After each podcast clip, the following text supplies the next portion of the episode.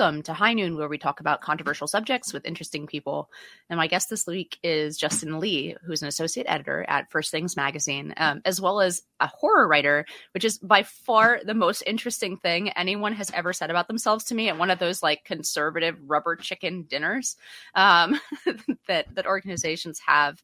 Uh, but I wanted to bring him on to talk about uh, the the connections between sort of this right wing scene developing and art uh, and what what the future of that that kind of art scene might be as well as uh, the publication of a a uh, controversial, apparently, article um, in First Things, uh, for which I think he was probably responsible. But um, I want to start out by asking you, you know, so for people who aren't following this particular corner of the internet, right? Um, what is going on with this burgeoning sort of right wing art scene. Um, it's a lot of Twitter anons. It's a lot of uh, folks finding each other on the internet, but also a lot of real creation of art. And it seems like a very intentional step into the breach left by this sort of dullness of of the woke mm-hmm. um, mainstream art scene. So, so what's the ten thousand foot view of what's going on?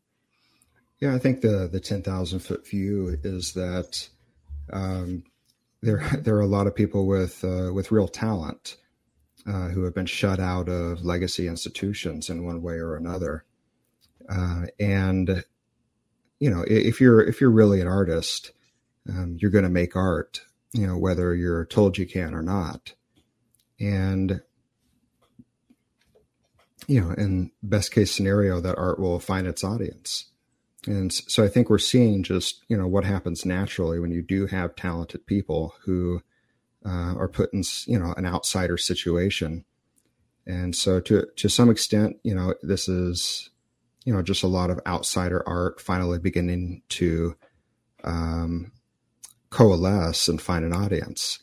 Uh, but there, there's another element as well, though, uh, where it, you have, um, you know, quite a few people who you know have had success you know in legacy publishing for example uh, who are um, you know just have this sense of claustrophobia right now uh, within legacy world uh, because of the woke stuff.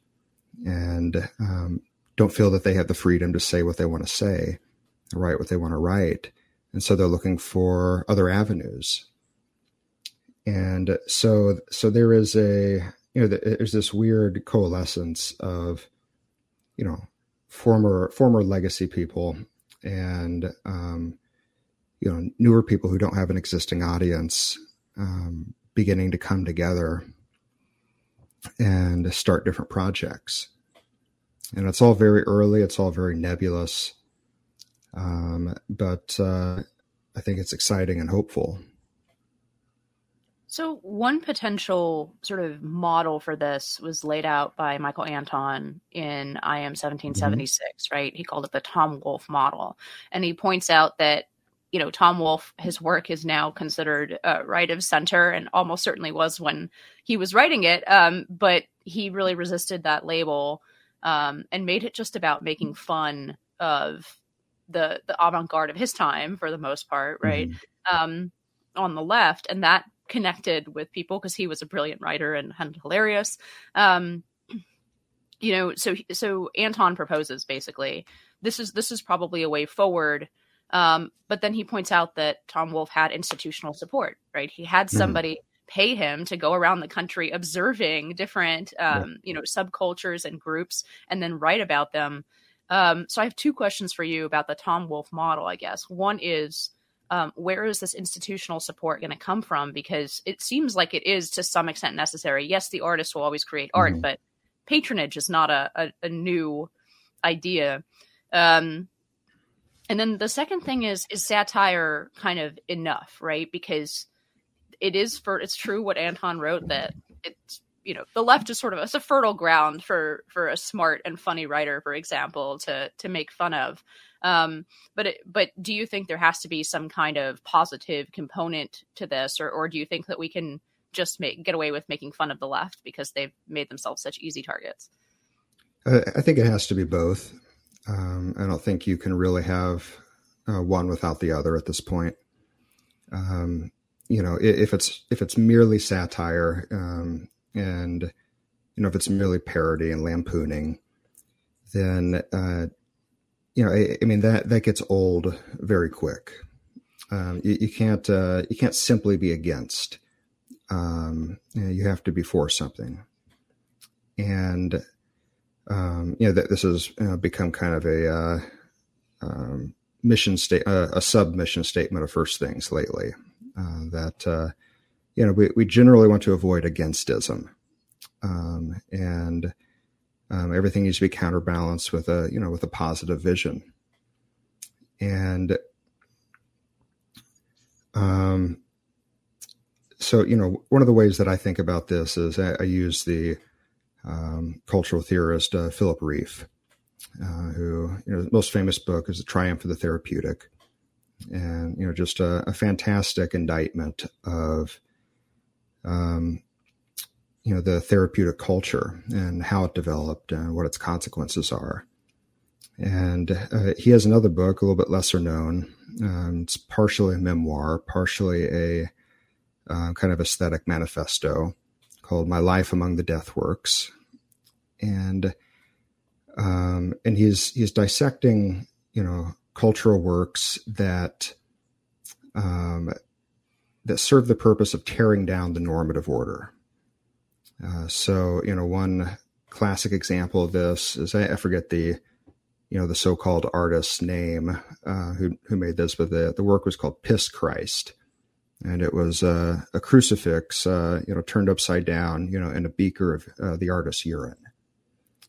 And you know, and this was supposed to be some big, profound statement, you know, because he is shocking sensibilities, um, all that.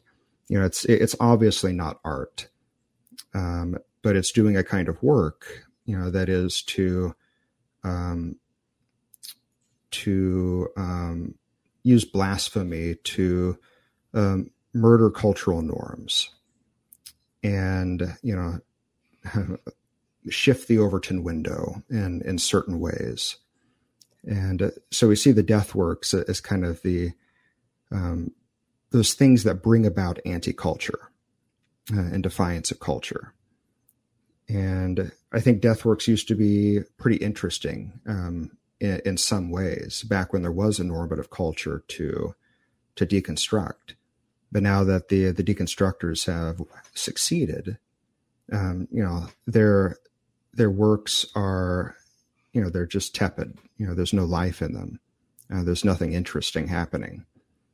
And so the way I see you know a a productive dissident um, arts movement operating right now is um, through de- uh, death working uh, the culture of death. Um, so you know satire and you know lampooning you know the new norms uh, of the anti culture um, performs a similar death work function, um, but it actually helps pave the way for uh, work that can be life giving. And so I, I see a, um, you know, the, you have kind of two um, two main jobs right now. You know, if you're a dissident artist, and that's to you know destroy woke culture, uh, to destroy you know therapeutic culture, and um, you know using your art so that that means a kind of death working uh, for that uh, for that culture, um, and to build uh, to do works that uh, that you know are true art and clearly point people towards the true, the good, and the beautiful. Um, but there does have to be a certain amount of destruction that takes place um, to to create room for um, uh, the other work, if that makes sense. Yeah, no, it, it does, and I'm reading Triumph of the Therapeutic right now, so maybe I'll move on to to Deathworks afterwards because I'm finding the the um, Triumph just uh, an incredibly prophetic uh, description mm-hmm. of where we are. Um, but and, and, it's funny to me because actually I, I, find as much as I like Christopher Lasch, like I, I actually find this more uh, a better description in many ways, or like at least, and I know that they have a lot of similar themes, but this is a little older for people who haven't read it. Um, it, in any case, it, it, struck me when you were saying when you're talking about piss Christ, the um, I think it was a photograph, right? Um, yeah, you could actually go see it in a museum as well. Yeah, it came out in the '80s, right? Mm-hmm. Uh, so it, it it's interesting. At least it had that function that you you know sort of hinted at, right? Which is that it did genuinely shock people's sensibilities. I think you called it using blasphemy to, um, you know, so you didn't call it art, but it, it did, you know, uh, do some kind of work, and it was legitimately in some way transgressive because in 19, you know, 85 or 87, right, it was still legitimately shocking to to do what he did. Um, and it strikes me that something today, I think you're right, has very little power at all even destructive power because it's simply no like they've reached the end of the line. There are no more norms for them to really transgress against. Um, and, and, the best example of this i think is uh, not an artwork but a building in uh, manhattan. There's an old church that was turned into the i think in the 80s and 90s turned into a nightclub and then particularly a gay nightclub. Um, and that was obviously done uh, as an act of transgression, right? We're going to mm-hmm. put like a gay nightclub in a church. And it had yep. that kind of transgressive, even if people were horrified by it, it like had that transgressive kind of spark where people were like, oh, wow. Um, and people who loved it loved it, and people who hated it hated it. And it actually did create um, sort of, uh, there is some sort of frisson there. I, I can't pronounce mm-hmm. that word, but um, whereas now it got changed into the nightclub closed. It ended up being a gym for a while and now a pizza place. And I think that's just a perfect trajectory of, of how basically um, it's become it's lost even the edge because there's no, no nothing transgressive about it anymore. Mm-hmm. Now it's just a place to grab a slice of pizza. Um, yeah. No, I mean, if you want, uh, you know, gay dancing, you can go to any progressive church, you know, in in the city, and you're you know liable to find drag queens performing on Sundays. You know, it's uh yeah, um it's really hard to be transgressive um in that direction. Um very easy to be transgressive in the opposite direction. Yeah. In a certain sense. Yeah. Yeah. You just, yeah, just by being normal and trying to be healthy um, is becoming an act of transgression. Um, I wonder how it would be received uh, if somebody suspended the gay pride flag in a canister of urine and took a picture of it. Uh, we could find out. um, uh, you know, I, I, we know we know exactly how it would be perceived. Um, you know, it would be um, you know, it would be treated incredibly harshly. Um, the person who did it would be unpersoned, um, you know, rapidly and with um, as much vehemence as could be mustered. Um, and it would be significantly, um, it would be a significantly stronger response than what happened to Piss Christ. Because even in the 80s, you know, it's yeah, it had some frisson to it, but it was, um, but it was largely something you could yawn about. Uh, it was like, yeah, these people are going to do their thing, and um, you know, the the church certainly didn't have the kind of cultural power in the '80s to really punish anyone for doing that kind of a performance. Whereas, you know, the regime now absolutely has the power to um, you know, unperson someone who, you know, urinates on a pride flag. Yeah, I'm and, pretty sure that's a hate crime. Oh yeah. Like, actually, now that I'm thinking about it, I'm pretty sure that would be considered like like you might actually get prosecuted in depending on the context because there was somebody who dragged down a pride flag in front of some restaurant in the middle of the night and I'm pretty sure she she is now being prosecuted. Hmm. And and as a hate crime, not just as vandalism. Wow. Yeah. Um, I'd have yeah, to look into the details of that case, and I don't know, but just from headlines. Um, let's return for a moment to the the more um, perhaps not as interesting, but but at least equally important question of patronage. Um, mm-hmm. How do we build new institutions that will provide the kind of paycheck that Tom Wolfe was able to enjoy, um, or at least the kind of um, legitimacy within I guess you could call it dissident circles, right? Um, mm-hmm. Especially if you're showcasing people who haven't um, haven't put their art into the public before. They don't have a natural audience um, until an institution sort of grants them one. I mean, are those kinds of institutions being built? I mean, how far are we from somebody uh, who wants to do art that transgresses against the norms of our culture being able to find the kind of patronage that left wing artists do? Yeah, we, we, we have quite a ways to go. Uh, it's still very early. Um, some institutions are emerging. You mentioned uh, IM 1776 earlier, and you know they've they've just shifted their their focus to doing this very thing, to providing patronage um, and platforming, um, you know, dissident writers, and I they I know they've just received a, a big chunk of funding uh, to to help do that. You know, so there is some donor interest in making this happen,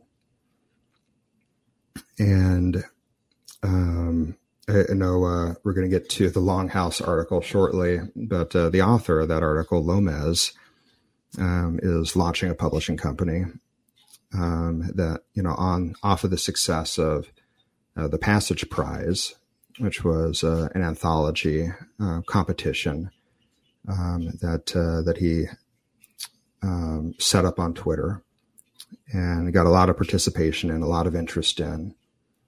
And um, and he, you know, his uh, publishing project is um, very close to um, getting the funding that it needs to to have a really big first year. And um, and this is actually, I believe, unlike 1776, it's a, uh, a for-profit venture, and uh, so these are these aren't just uh, donors; it's uh, investors, you know, who see um, real opportunity in in this uh, nascent movement. Um, so you know what, what's what it's going to take is, um, I guess, individual patronage um, and institutional patronage um, to support writers uh, and creators, you know, in the creation of the work. Um, but then the the even bigger thing is, um, you know, we need our own publishing houses. Uh, we need our own art galleries. We need our own theaters. Uh, we need our own production companies, um, and we need our own distribution platforms. Uh, because the uh, you know the the big problem that uh, a lot of the stuff we'll run into is distribution because there's absolutely an audience for it. You know, if, if any big five publisher um, found, you know, the uh, the new Tom Wolfe, um, you know, he or she would sell like crazy. Um, and but it's just the question of, you know, do they have the willingness to take that risk, that reputational risk, to tap a, an you know an obviously existing audience? and and right now, you know, they're largely cowards. Um, and especially if it's a new writer with no platform at all, it's just not going to happen. And especially if that writer's male, um, which is just how the industry's working right now. Um, but uh, so um, if we can solve that distribution problem, um, then you know I think the whole thing is viable. Uh, but we have to keep in mind that it's uh, not an easy problem to solve because this stuff can't just happen digitally. The, these can't just be really good ebooks. Um, it has they have to you know has to be physical objects that are beautiful uh, that uh, that you want to have uh, that you want to hold and you know and give to people show to people um, this is something that Lomez understands pretty well, and uh, you see this with a uh, you know this first passage prize passage prize anthology. Um, you know the the hardback you know sold for four hundred dollars a piece. It's very lavishly produced. Um, he only printed 250 copies, so it's scarce. Um, and they all sold out. um, almost immediately. And so this shows that there, you know, there is a viability. Um, you know, that there are people who are actually very invested in in the idea of this kind of work being being made and are, ready to support it. Um, but uh, distribution is going to be, I think, maybe one of the biggest problems that we have to overcome. So another problem that I can see needing to be overcome is is how to sort of orient these institutions so as to avoid because there have been attempts like this, but not. I, I think this one has a lot more, um, a lot more chance, a lot more hope than some of those others. Mm. But the, you know, there have been attempts to fund, you know, conservative art, but they mm. have always come at it basically with a very heavy-handed political messaging. Yeah. Right? Um, yeah. That has it's, made so it it's not art. boring, and usually it's not very good art. Um, how do you avoid like how do you you uh, for example if you're an institution if you're lomez picking from entries for the passage prize or um, if you're in a uh, foundation and you're choosing artists to support to patronize to give the platform to you know how do you evaluate basically how do you how do you fit politics into the way that you evaluate it right? Because obviously you don't want to publish like Lomez would never publish mm-hmm. some you know woke piece of art with like the the New York Times stretchy heads and blank faces. You know, like he would immediately see that. But some things are, are more subtle. I mean, how do you keep sort of the it among quote unquote our guys um, and and make sure that you're actually supporting that side of um, the artistic community that isn't getting the support from the mm-hmm. mainstream mm-hmm. institutions um, but at the same time, not actually just directly injecting politics and saying, okay, here's a list of things you must believe if you want to submit art to the Passage Project. You know, you understand what mm-hmm. I'm saying?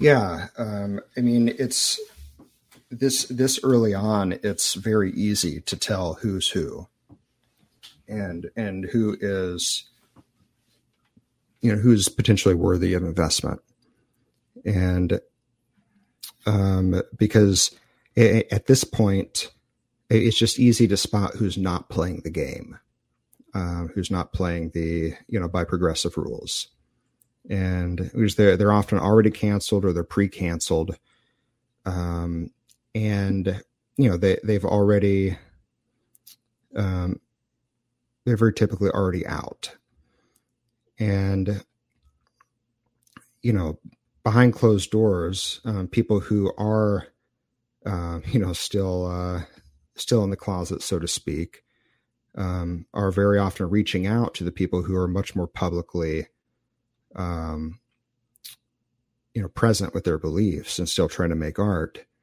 And so, and so there, are the there are already networks that exist uh, informally for identifying people.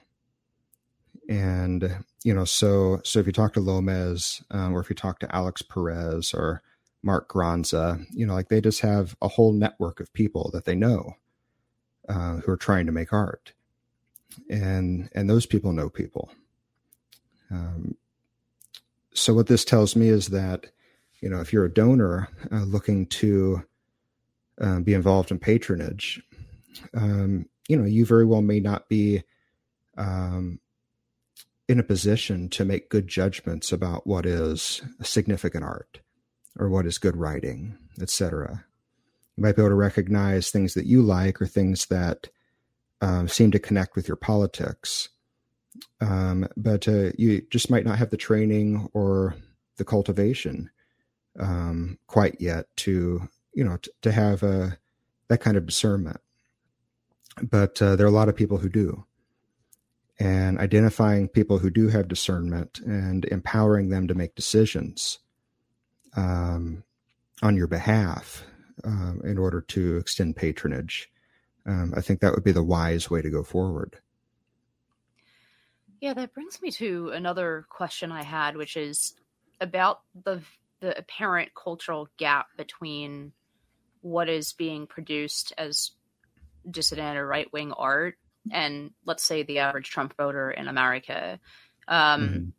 and whether this movement would be I guess I'm asking really a question about the relationship between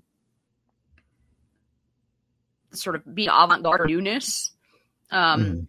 and and art generally because it seems like I, am not of the opinion that like uh, I'm I'm not an elitist in this sense. I mm-hmm. there was a time in this country where art was aimed at a much more general audience, and I don't think that that made it worse art. In fact, the the modern uh, sort of left wing avant garde scene shows how esoteric you can mm-hmm. become mm-hmm. when you're dependent only on grants and you're only trying to impress you know two critics in two magazines mm-hmm. um, or just other artists yeah and like not connecting not creating art that connects with the average person but on the other hand there seems like a pretty big gap between some of this art and what like i don't know your average trump voter uh is probably like looking for or wants to see or read um, yeah, I, I think I think that there's there's some truth to that, but I also think that your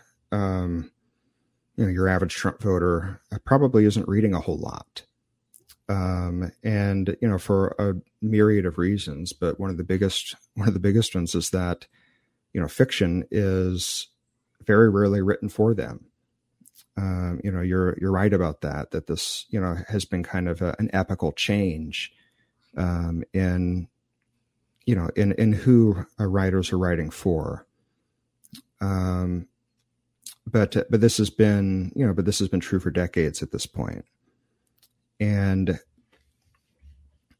um, you know there is this um, radical disconnect um, between you know um, literary literature and and genre literature.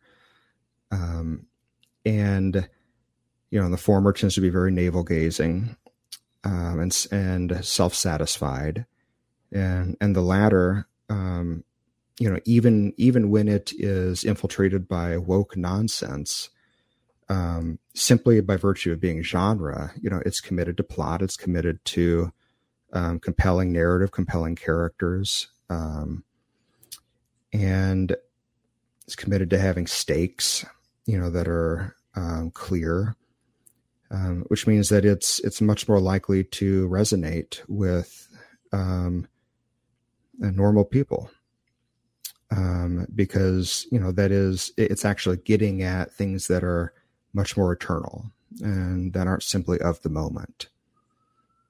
Um, you know the the traditional you know narrative arc is what it is for a reason because it speaks to something very deep in the human soul and, you know, when fiction um, tries to eschew that, um, it's, uh, you know, there, there's always a cost.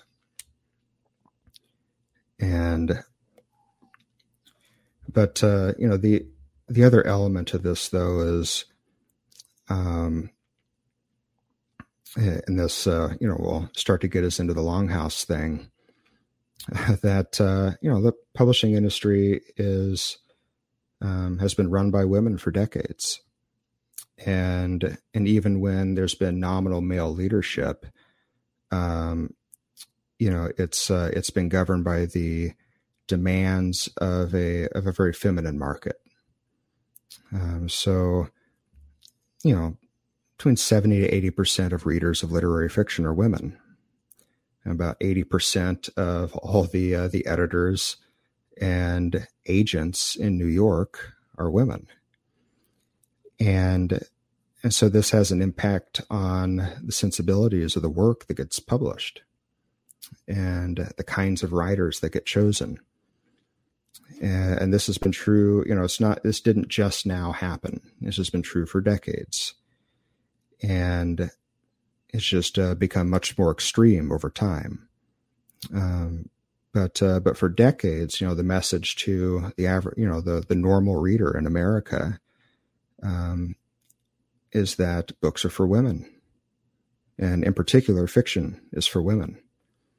Uh, so you see this huge gender divide um, between readers of fiction and nonfiction, and and the divide breaks down by genre as well. You know, you have very few men reading literary fiction, even old literary fiction Uh, they gravitate towards um, science fiction, uh, towards fantasy, uh, towards horror, um, and and I think that this is, you know, I think that this is a very unhealthy situation that we've uh, found ourselves in. Uh, I don't think that the gender divide should be what it is. Um, that's that's definitely true. Even with regard to sort of childhood books, there's almost nothing being written in a modern sense that would attract boys to reading. It mm-hmm. seems like there's very, and especially there's very little assigned. Right? You don't you don't have Ivanhoe assigned in mm-hmm. in class anymore, right? You have like House on Mango Street, or what was the one by Amy Tan about the four four generations of women? I can't remember already. Um, mm-hmm because it wasn't good. Joy, Joy Luck Club. Joy Luck Club. Um, like you don't have these these sort of adventurous themes um, in in books that would attract boys to reading at all. Um, mm. So that the content seems to be very feminine skewed, even what's assigned at school and so on. Um, so let's let's talk about the Longhouse article, right? Because so first things published a few weeks ago. Um, we've mentioned Lomez a few times already, but he is a, a anonymous Twitter account um, that goes under the name Lomez. That's not his real name, um, and people seemed very upset that First Things, a Christian magazine, had published someone of this sphere, and that's that's really what it seemed to be because the article itself, even though it uses that sort of very online buzzword longhouse. I mean, the article itself, I mean, Heather Mac Donald wrote something quite similar about universities being mm-hmm. dominated and being uh, by women and becoming feminized in their responses um, for example, to student hysterics, right? Uh, mm-hmm. When a student says that they're offended, there's this sort of feminized bureaucracy that responds not by just telling them to get over it, but by by trying to respond to those concerns and bend over backwards. So, and that's City Journal, right? That's a very mm-hmm mainstream Manhattan Institute publication. So mm. I, I, find it hard to believe that it was the content of what was published so much as the the gall you had to publish one of these sort of anonymous art scene mm. Twitter anons. So what do you think of, first of all, what what was the reaction? I mean, how did you experience the reaction from Patrick Deneen and others? So there was a lot of mm-hmm. uh, pushback against it. Why did you publish this article in First Things? Um, and then what do you think why do you think it was important i guess to to publish something like this um, in in a established christian magazine? Yeah um, so for a number of reasons. Um, the the biggest is i think that it uh, taps into something that is very true and that needs to be discussed and um, and that uh, we need to have debate about. And I, I, think that it's you know something that is you know very clearly worth our readers' time, um, and you know they I a lot of people have come to similar ideas in different uh, forms, you know, like uh, you know this this recent Mac Donald piece, um, but uh, but even in the New York Times, um, you know, Thomas Edsall you know, who uh, Lomez Lomez quotes in the article, you know, wrote an enormous piece on this a few years ago. You know, that's you know, very, very well researched um, and showing the extent to this phenomenon, uh, but of course offering no judgment. Um, you know, just just purely descriptive. And and of course, First Things has, has written on this. You know, we've published on this in the past. Uh, we just didn't call it the Longhouse. um, and but but for but for younger audiences, especially people who are really online, they're going to be familiar with this term or they will have come across it. And um, and it has a you know it has a lot of resonance. Um, it's uh, it people people really connect with it, and so it's something that our readers need to be aware of. You know that here's this potent metaphor uh, for this thing that you know, we, you know, in a presented differently, we would all acknowledge, yeah, this is a real thing. Um, but uh, here's here's the metaphor that has gained the most traction, you know, in relation to this problem.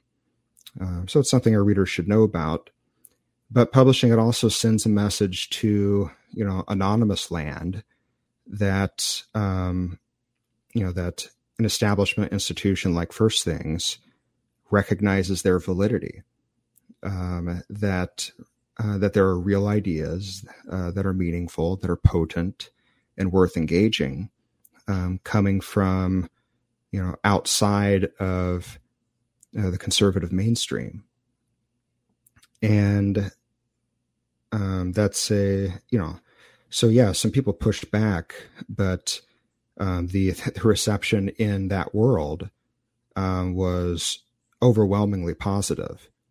Um, and you just had this sense of gratefulness that oh, they're taking us seriously, um, and and that's a good thing. Um, doesn't mean we need to take everything that comes from you know that corner of discourse um, with the same level of seriousness, but you know we need to recognize what's well thought, you know what's well thought out, what's uh, deeply considered, uh, and particularly you know what is what is resonant, uh, and engage it intelligently. How do you um, think this is? Oh, go ahead. Oh yeah, I was just going to say uh, regarding the pushback. You know, there was you know there was pushback from people like Deneen, who didn't read the piece when he had uh, commented on it, uh, which I know with certainty, and and that was that was the case for most people. So it was almost purely about uh, the fact that we use a term, you know, that was popularized by Bronze Age pervert, uh, and because we published uh, an, an, anonymous guy, you know, who's a internet flamethrower. Um, but uh, you know, if you if you look at the response to Deneen on Twitter, um, not just coming from um, you know, the anonymous quarters, but coming from, you know, a lot of mainstream voices, he got absolutely thrashed um, for that for that tweet. Um, you know, the the reaction was resoundingly, "This is this is an idiotic position. It's mere gatekeeping for the sake of gatekeeping." Um, and um, and it's beneath someone of his intellectual caliber. And behind the scenes, you know, the magazine has gotten this outpouring of support um, and and gratitude uh, from people, especially men, who who've said something to the effect in their emails of, um, "This is what I've been experiencing, but haven't had the words to articulate. Thank you for publishing this." So I feel like we've been dancing around what the longhouse actually is and this is an article called what is the longhouse i believe right yeah. um yeah. so so what what is the longhouse because i i sort of blew past that uh just because probably from being very online i just mm-hmm. used yeah to, yeah used to the terminology but um so so what is the longhouse how does it relate to this sort of increasing proportion of um various industries being female dominated um because Lomez, for example, has a, a, great line in there where he wrote in the article where he says, you know, this is not only enforced by women, so it's not mm-hmm. a mere. The longhouse is not a mere like sort of numerical accounting of of who's in what job. Right. Yeah. Although that can help us understand it a bit.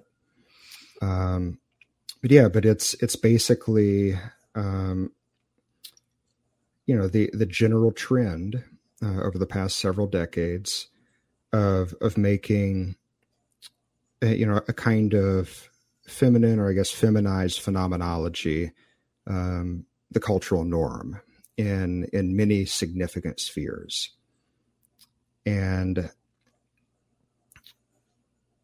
um, and this is I think most consequential in um, in domains that uh, used to be characterized by um, more masculine values related to competition. And so, so the way that, that men and women compete and handle conflict, you know, is, is different. You know, men and women are not the same. Um, you know, we are um, different and important and typically complementary ways. And I think certain certain domains of public life um, you know, are better served by by certain masculine predispositions. Um, so, you know, in the business world, uh, hierarchy and conflict, um, you know, that uh, you know proceeds from competition is very valuable, uh, drives innovation, and um, and if you have a more feminized sensibility that um, is opposed to overt hierarchies and overt competition, um, and prefers things to be done, um, you know, subtly um, and with a, a, more surface level egalitarianism. Um, you know, that doesn't necessarily serve innovation in certain contexts. And, and so we're kind of downstream of a lot of those effects. So one one way to think about the longhouse is, um, you know, the, the the normalization of a, or, or I'd say the supremacy of a of a feminized sensibility um, within domains that um, are better served by, you know, pure gender neutrality or even um, a masculine sensibility. And um, you know, Lomez talks about uh, the way this contributes to um, safetyism and cancel culture, you know, and just the entire complex of um, of woke pathologies uh, that afflict our culture. And, and I think that's right. Um, you know, and to draw things back to Rieff or Rieff, um, you know, we can just refer to the longhouse as um, you know the therapeutic culture uh, writ large. Um, it's just another term for you know what what Rieff is getting at, and um, having said that, that means it's important to know that it's not just this. It's not about blaming women. It's not about um, this being the fault of women. Um, because men, uh, by and large, pioneered therapeutic culture. Uh, I mean, so much of this stuff stems from Freud. And, you know, so it's a, so it's not simply, you know, a matter of, you know, women in the workplace causing issues, you know, or women in, you know, running HR departments or compliance offices or, you know, causing a certain set of problems uh, it's about a certain way of seeing the world um, that is more traditionally feminine than masculine. Um, having supremacy in domains um, where it shouldn't. Which which came first then, in your estimation, the female dominance of um, important industries, or this feminized culture, right? Because I could see it going either mm-hmm. way. I could see uh, you know, sort of a post-Freud world, and particularly a, an economy moving into a managerial phase of capitalism, mm-hmm. um, really favoring the risk averse, favoring the managerial, favoring um, and having certain sort of conditions that then make it. I don't know. I'm thinking here about like about an industry like HR or um, a good one that's mm-hmm. I think mm-hmm. totally female dominated largely is um, hospital administration, right? Mm-hmm. Uh, those jobs require or favor a set of skills um, that tend to be more feminine. And and so I, I, guess I'm asking you which which way did this go? In other words, did we have this kind of therapeutic cultural revolution in the 70s that consequently combined with a longer term sh- economic shifts just make essentially female culture more competitive in a certain sense and and more valued mm-hmm and now do we therefore have you know the 58% of degrees and so on going to women or is it the reverse that um, having a certain number of women in these industries then feminized the culture to such an extent that men simply started kind of bowing out? Yeah i think it's the i think it's the former. Um, and i think that uh, certain deep structural changes you know probably beginning in the wilson era. Um, you know, and the emergence of, you know, the, you know, the managerial phenomenon um, is probably the the deeper culprit. Um, and of course, this um, you know, made it made it possible for women to be in the workplace in a new way. Um, and this is in some ways good, um, and, and in other ways uh, negative. Um, you know, one of my one of my favorite uh, ways of thinking about this comes from Wendell Berry, um, and um, in his essay "Feminism: The Body and the Machine," and he says something to the effect that um, you know this this whole system has been you know pretty awful for men. Um, why why would we expect it to um, you know get any better just because you know we let women experience these awful things as well? You know in this context. Um, you know, so if it's abusive of abusive of men, um, you know, we're not going to make it better by letting it abuse women as well.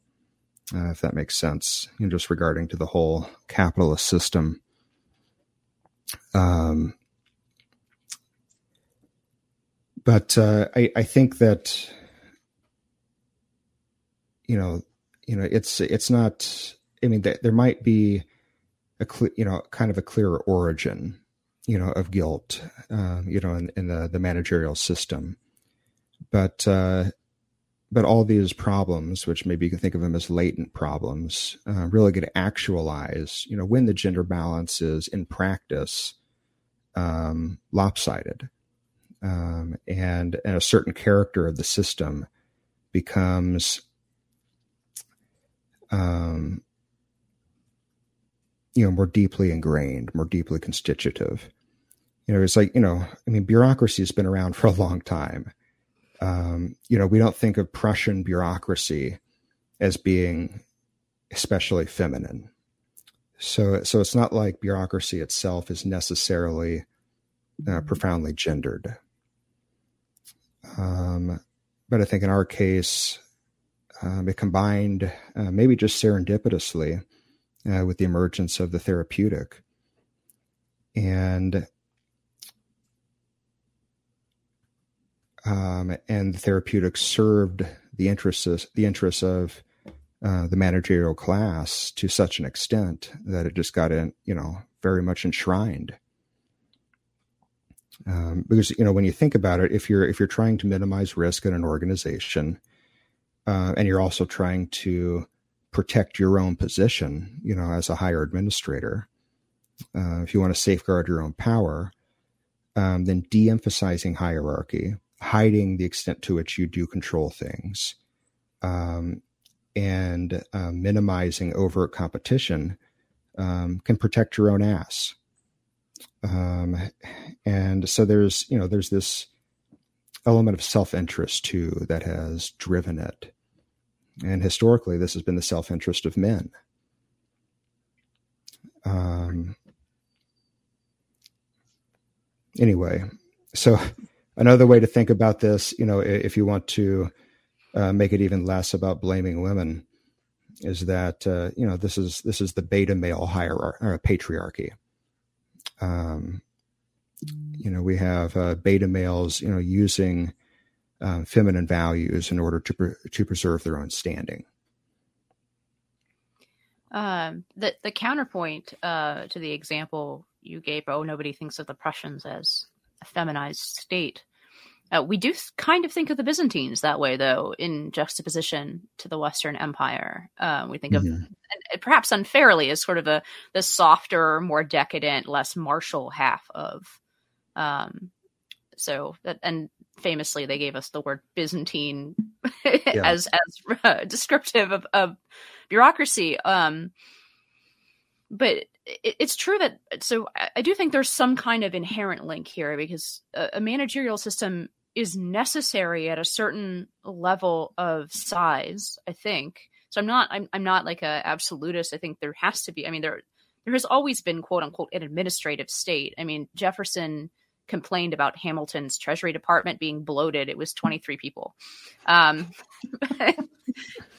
so uh, there is a certain amount of administrative uh, organization that is necessary. And in fact, one of the geniuses uh, of America has been the ability to organize logistics in war, for example.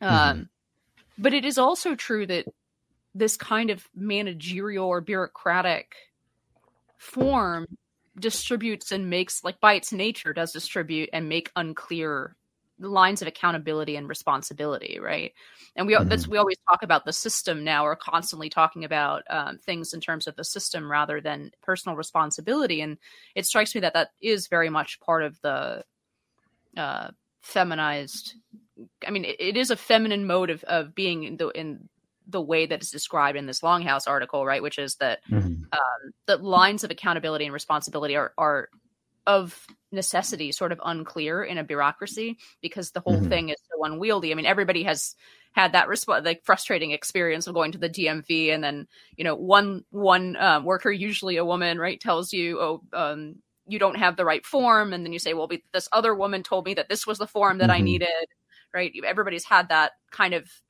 um the left hand doesn't know what the right hand is doing or at least claims not mm-hmm. to uh, sort of experience with bureaucracy. So maybe there is something inherent about it. Um, to circle back to to the questions at the at the top of the hour here, um, I guess what what uh, what drew you to writing in the first place as one of these artists, as a, a man who's trying to escape the longhouse, whatever we want to however we want to define this um, what drew you to writing and and to horror in particular as a way of uh, making art? Yeah so um, it, something i keep discovering with other writers is is that you know you, you don't choose writing you know, it it chooses you. It becomes this kind of demonic compulsion. And you know you know some some writing mentors will go so far as to discourage people from becoming writers um, because they know if you're supposed to be a writer, you're going to write, um, and and it doesn't matter what the world says to you. You know, you you have to do it. Um, one of my uh, college professors put it really well. Um, he said that uh, the you know the only thing worse than writing is not writing and um, you know, and so there's this kind of compulsion to it, and um, I, I, can't I can't really account. I mean, I try sometimes I try to moralize or intellectualize my interest in horror, but um, at the end of the day, you know, I watched Alien when I was too young to watch Alien, and it scared the hell out of me, and I fell in love with the alien with the monster, and the, the kind of the kind of powerful emotion that could be produced by this. I would I would draw, you know, the xenomorph in the margins of my homework in elementary school and freak out my teachers. Um and and I got a lot of delight out of that. You know, it's the it's just this perennial boyish impulse of, you know, you you find a toad and and you come and you set it on someone's shoulder and they freak out. And that just feels wonderful um, to be the person that brings that about. And and so if i can do that to someone at an existential level um, you know then the uh, you know the, the perverse delight is even deeper. Um, but uh, um, Stephen King answered this question really well. He, he might have been stealing this answer from another writer. Um, but uh, he used to say, when people say, So why horror? Um, he would say, Well, you know, I, I have the heart of a young boy. Um, I keep it in a jar on my desk. And, you know, so it's like, you know, it's true without the second half of that of the sentence, and it's even truer with it. Um, but uh, but I do think that uh, moral, you know, that uh, that horror is a powerfully moral genre. Um, you know, I mean, you know, postmodern horror tends to revel in ambiguity, but I think the most effective horror, um, you know, has has a very clear demarcation of good and evil, and it might have you know characters that are that are very gray, um, but uh, but to have the kind of shadow to ma- that makes horror effective, it, you have to have a black and white world. And and so you know when you watch a well done horror movie, um, you know it's very likely to throw in relief um, moral absolutes um, in the way that uh, Greek tragedy used to. Um, and I, I sometimes think of horror as, um, you know, a purified modern version of tragedy, um, even though it doesn't always have the tragic arc. Um, so, so one example is uh, my favorite recent horror movie is Hereditary uh, uh, by Ari Aster. Um, it was just just a phenomenal movie um, about uh, you know the the disintegration of a family and the the whole movie is very very intentionally structured like uh, a Greek tragedy. Um, and instead of you know the gods or the fates um, creating the impossible situation, um, it's demons. Uh, but the sense at the end, you know, is the same. That um, you know that we're that we're trapped uh, in a particular way. Um, and, you know, as a Christian, I don't ultimately believe that, um, you know, as being true of ultimate reality. Uh, but I do believe that experientially, that's often very much the case. That uh, that we seem to be trapped, um, and it seems that we're being compelled uh, by forces outside of our control. And and witnessing that, you know, in a fictional contest does bring about catharsis in meaningful ways. Um, well, uh, where where can people go to find your work other than First Things, or you're an associate editor? Um, can you give us your Twitter handle, and then where people can read your short stories? Yeah, so my short stories are kind of all over the place right now, but uh, you know you can find them on my personal website, um, which needs to be updated badly. Um, but Twitter handle is at Justin Dean Lee, uh, Dean like James Dean. And, and that's my website as well, justindeanlee.com. And there's a fiction section that'll have uh, links to all my published stories.